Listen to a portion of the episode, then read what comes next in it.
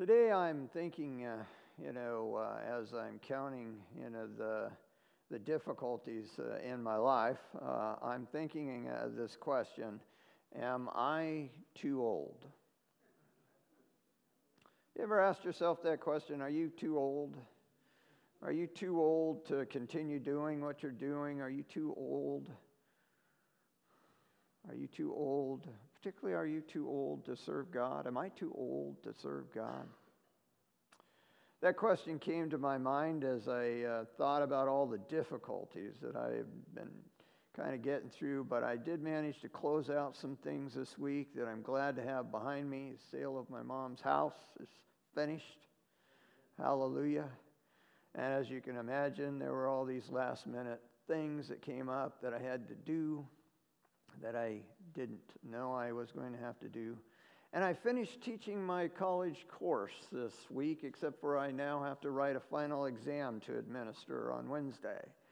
Uh, so I'm uh, looking forward to having a little more free time when I'm finished with that.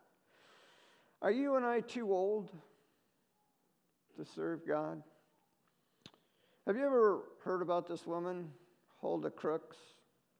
Hulda Crooks was born in 1896 and she died in 1997. Do the math. Born in 1896 and died in 1997. She was an American mountaineer. She was known as Grandma Whitney because she successfully scaled the 14,505 foot Mount Whitney 23 times, all between the ages of 65 and 91. How are you guys doing keeping up with her? She had climbed 97 other peaks during this period. 97.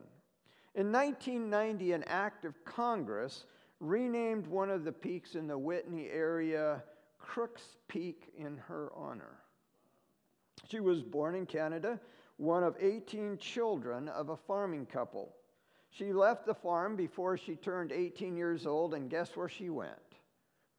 Pacific Union College. Oh, I know that school. We uh, Adventists operate a university there, right? Pacific Union College. Uh, later, she attended Loma Linda University, and there she met and married Dr. Crooks. She took up climbing in 1950 after the death of her husband, and he had encouraged her to start doing something after she had suffered another bout of pneumonia.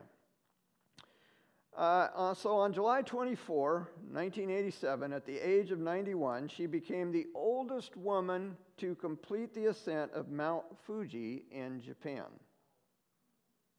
She hiked the entire 212 mile John Muir Trail in the High Sierras.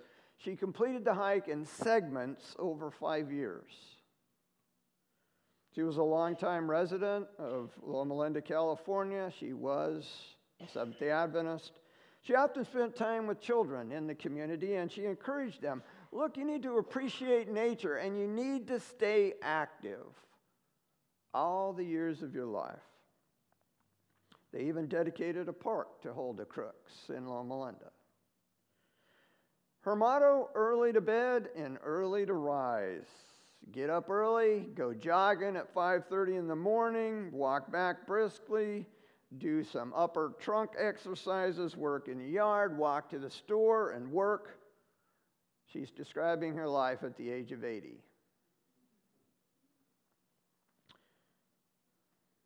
She died in 1997. She was 101 years old. Have you heard of this woman?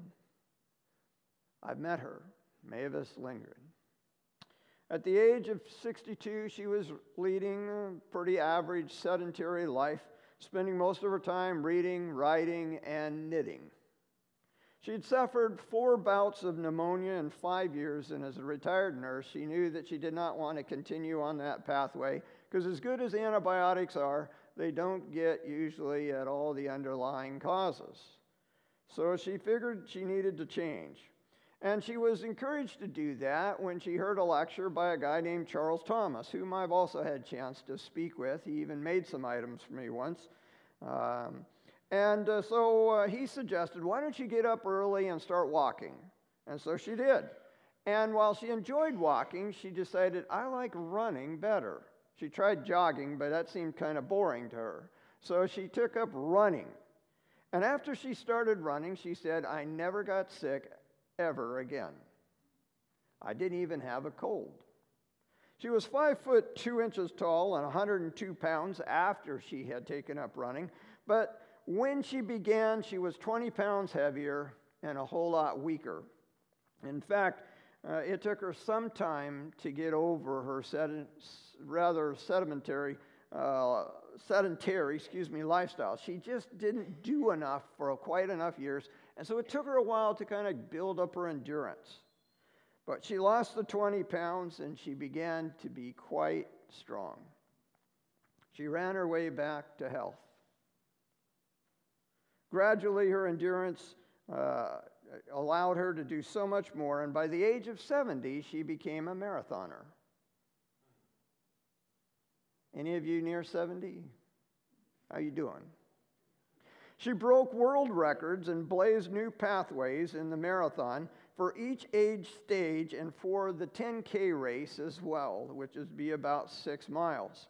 She trained an average of 50 miles a week. She underwent a series of tests performed at Loma Linda uh, University's Human Performance Lab uh, to determine how, her, my, how has her, my body, her body, how has my body benefited from all that exercise that I'm getting? And so they checked her out and they said that she had the heart and lung efficiency of a 22 year old woman. Her body composition, her fat composition, 12%. Now, a college age gal has about 25% uh, body fat, and the average middle aged woman about 32%. Here she is at 80 at 12%. Whoa. She retired from running at the age of 90. In the year of 1997, she ran her last marathon. In fact, Nike custom made a pair of shoes for her.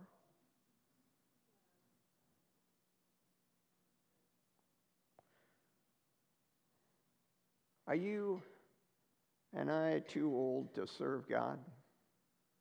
Are we too old to serve God? Our Christmas story today focuses on two people who were said to be very old. And so we begin reading in Luke chapter 1, verse 5.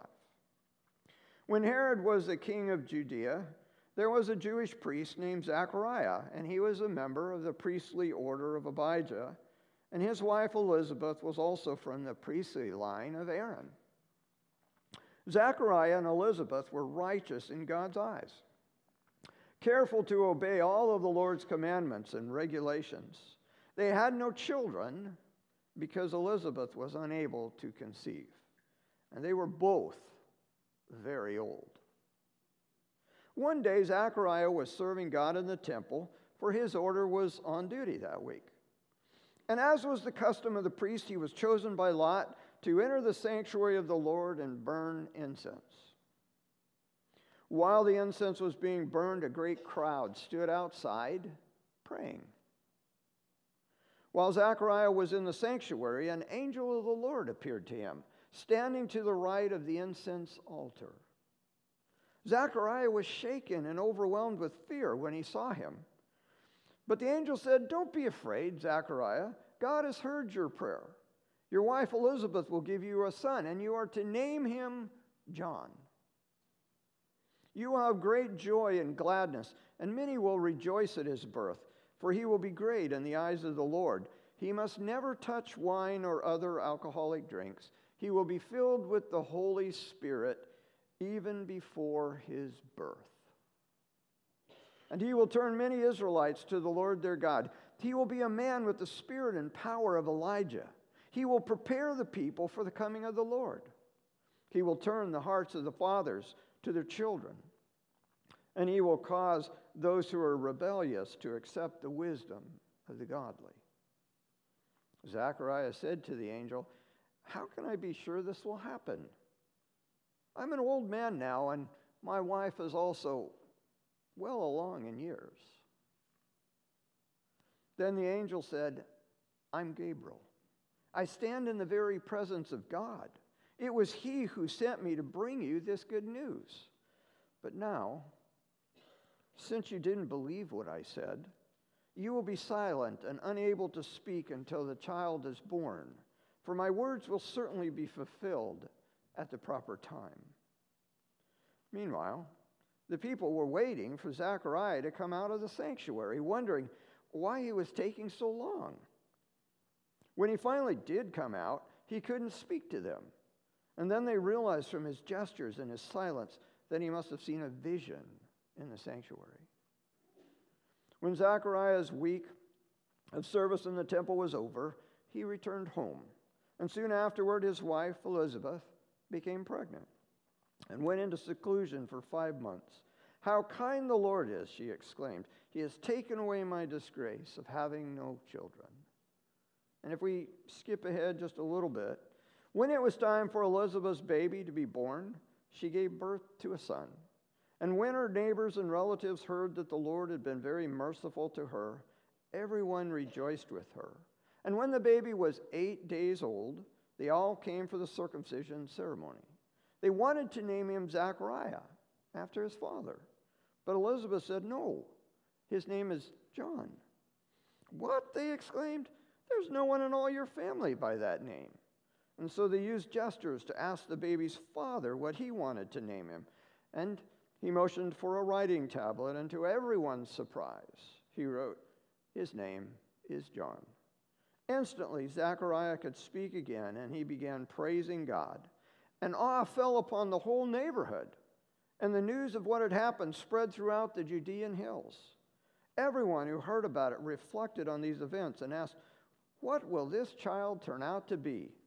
For the hand of the Lord was surely upon him in a special way. All of this, we're told, happened during the reign of King Herod the Great. His kingdom extended, as you can see from this map, the yellowed area, his kingdom extended from the area of Idumea all the way up towards Syria. He wasn't a particularly nice guy.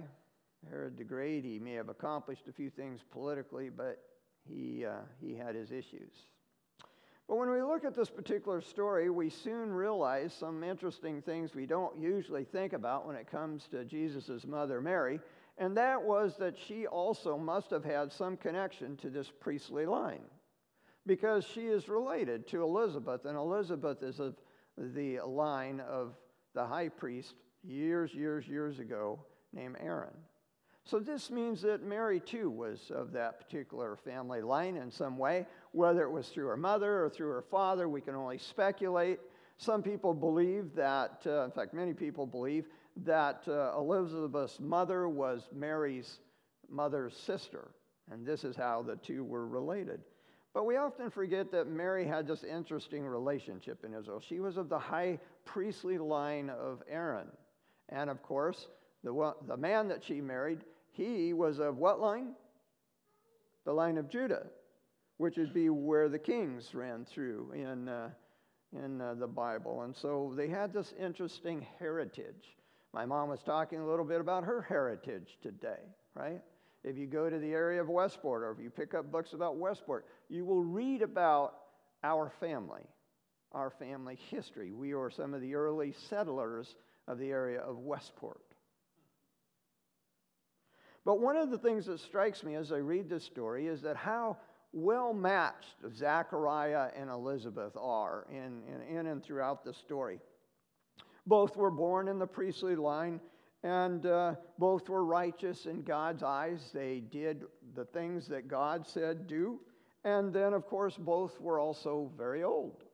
Now, you may think, well, what difference does that make? But yeah, here's the thing when you have no shared family history, sometimes it's difficult to communicate with each other. And sometimes your family doesn't get along with uh, your spouse's family all that well. And maybe sometimes they'll carve a path, a way to be able to get along well. Maybe not so much because they don't have hardly anything in common. And then, of course, if you are from two different faiths, or one has faith and the other does not have faith in your relationship, you are going to struggle in life, and so will your children. Is that right? Yeah. And so here you see they're very well matched. Not only are they well matched in some of those areas, but they're well matched in the area of age. I'm always amazed when I see somebody who's 70 marry somebody who's 30. I'm not saying it's impossible for them to have a great uh, marriage. I'm saying it isn't very likely. There's two different. Two different. But these two people were very well matched to each other.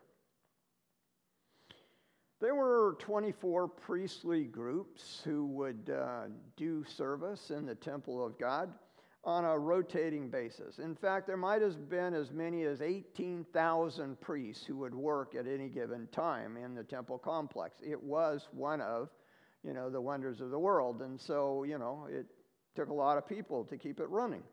Um, and all 18,000 of these people might have had to work all at one time. If you're talking about big, you know, worship days for, for Israel, you know, the days of atonement, the days of Sukkot, the, the building of booths, and all this kind of stuff. All these kind of things, they would bring in a lot of people to the area, and maybe all 18,000 of them had to work at various times of the year. But Ruth, but excuse me, but Luke is very vague about when and for how long uh, Zechariah is working. He doesn't say what days of the week. He doesn't say how long he served God. But he does say this. He didn't just come there and take around. He served God. He served in the very presence of God. Now, I think most of us who haven't grown up in the same kind of mentality maybe as the Jews have, we don't think about being in the presence of God very often, do we? Do you realize that you're in the presence of God as you go through your daily life? That you're in the presence of God? Now, it might seem rather odd to us, I mean, considering how special this event is, this, this opportunity for Zechariah to go serve the Lord in the temple and to burn the incense that was, would have been in the holy place, uh, that seems a very special event. And it may have been only once in his life that he was able to do that. So, a very special event. Doesn't it seem just a little bit odd that the way in which they would determine who got to do that is they would roll the dice? What would you think if, uh, if I and the elders were, were out in a room here just before the service today, and we were throwing dice to decide who, who had platform duties. Or how about the deacons or deaconesses? Do you, do you find that kind of interesting, rolling the dice? Why would they do that? Because they wanted to be fair. You see, this was a pretty important kind of thing to do to go into the presence of God and, and offer this incense. And what if what if you, as the high priest, had your favorite? Now, my mom talked about grandparents. Those of you who are grandparents, don't, don't raise your hand. Do you have a favorite grandkid? Do you have a favorite? Someone you like more, perhaps, than others? And, uh, you know, you wouldn't want to admit to that, but uh, maybe you do. And it's possible that a high priest would have a favorite, and he would keep putting his favorites in to do the most important jobs, and the others would get the grunt work. And to prevent that from happening, they would roll the dice, and it would all be random.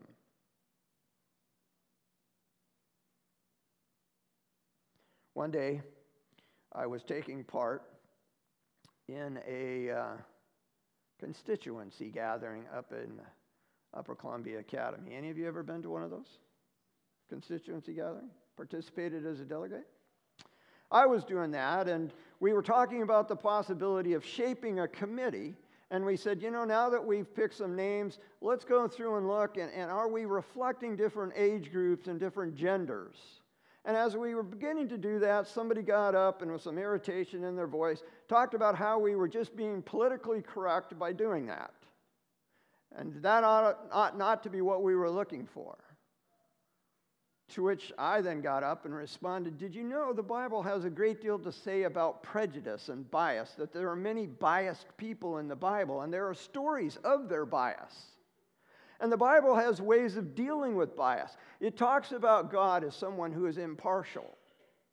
Here is one of those instances where we see that God's people paid attention and did their best to erase personal bias. They threw the dice, and it was random. Since they were all serving God in some way, they showed their aversion to personal bias, and they threw the dice. Do you want to be fair when you serve God? When you go to work each day, do you want to be fair? And while uh, each of us throughout the remainder of this year, uh, and I hope throughout next year, are going to, I, I think, get more and more increasing opportunities to, to serve God uh, in, in various ways, it would also be very nice if a large crowd, not a wimpy crowd, if a large crowd of people were also serving God by praying. Wouldn't that be nice? That while people are doing this or that, others are praying. A great crowd of people are praying. It would mean so much more, not only to people who are doing this or that, but it would mean so much more to the success of what was being attempted.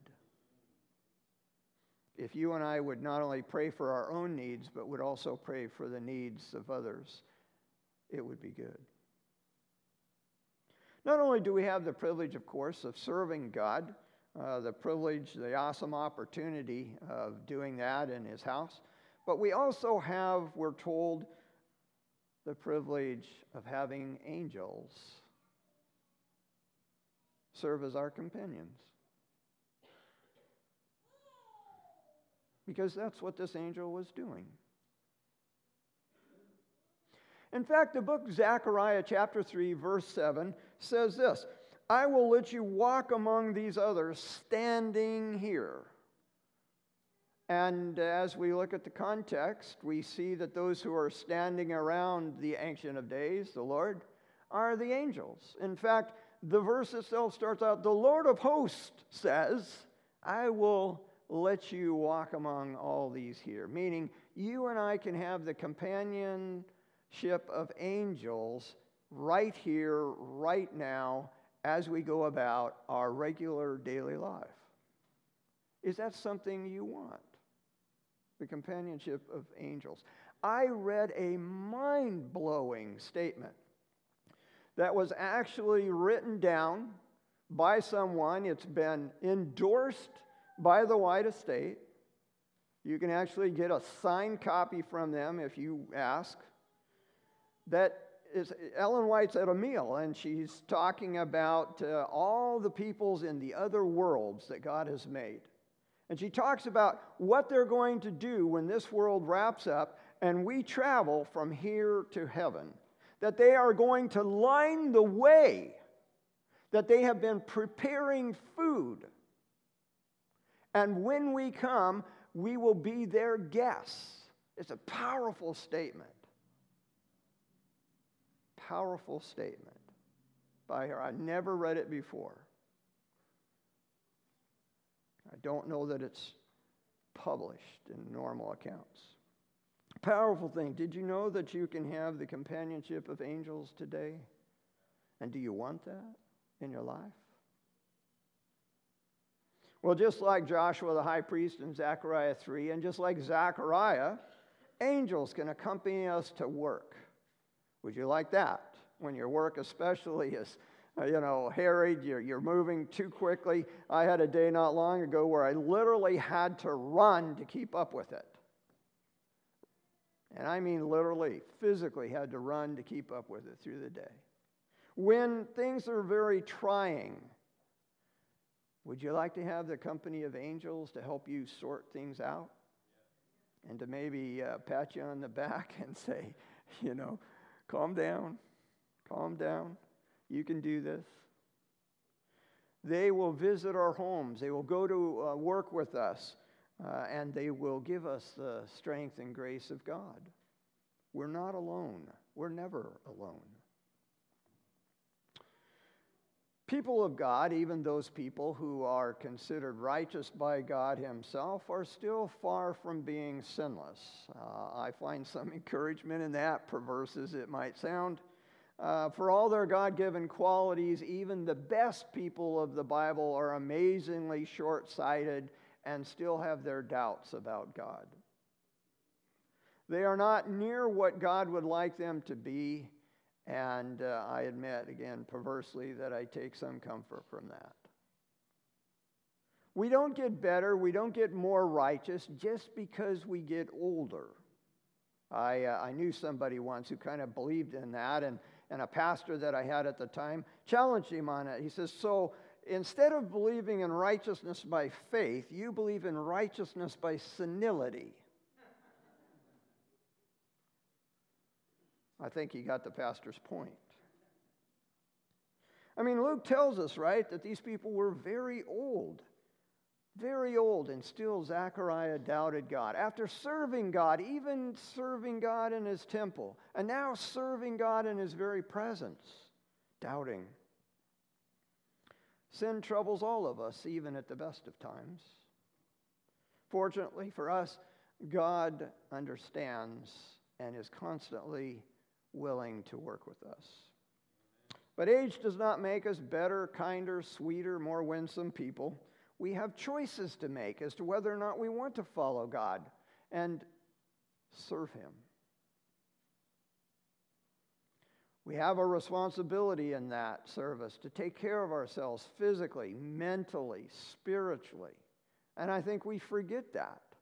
I think we, as we age, and as you heard the stories of these two ladies, one of the things that was true for both of them, as they got into their, their older years, they realized, I'm not keeping active enough. I'm not keeping myself in good health. And I should be doing more. And so they began to do more. Amazing. Uh, uh, doing more turned out to be such a wonderful thing for them, and they ended up living a long, long life, and a wonderful life at that. If we take care of our physical, mental, and spiritual health, then we can be more of what God wants us to be, the person God wants us to be. And when the time came uh, for Zachariah and, uh, and Elizabeth's son John to be born, we're told that everybody around rejoiced with them. Scripture tells us, right, that we should rejoice when other people rejoice. That we should not rejoice, as Scripture tells us, when other people have some problem. And sometimes that's not easy. If, if we don't feel like we're getting along well with that person, we kind of say, yeah, well deserved for you. But Scripture tells us we shouldn't adopt that kind of attitude, that we should rejoice with those who rejoice and weep with those who weep.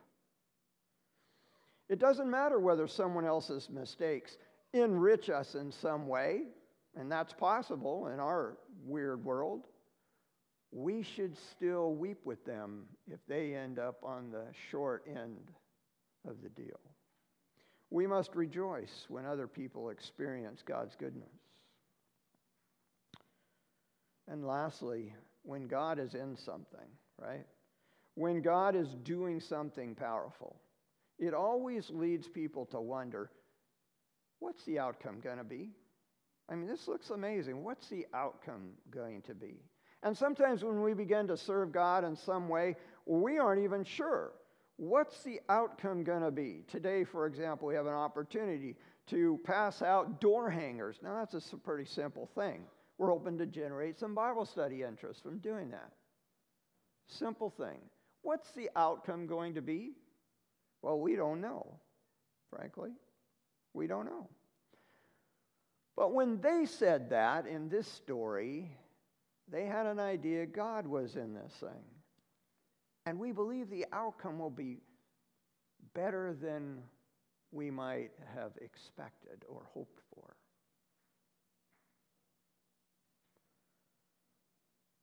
You and I are never too old to serve God.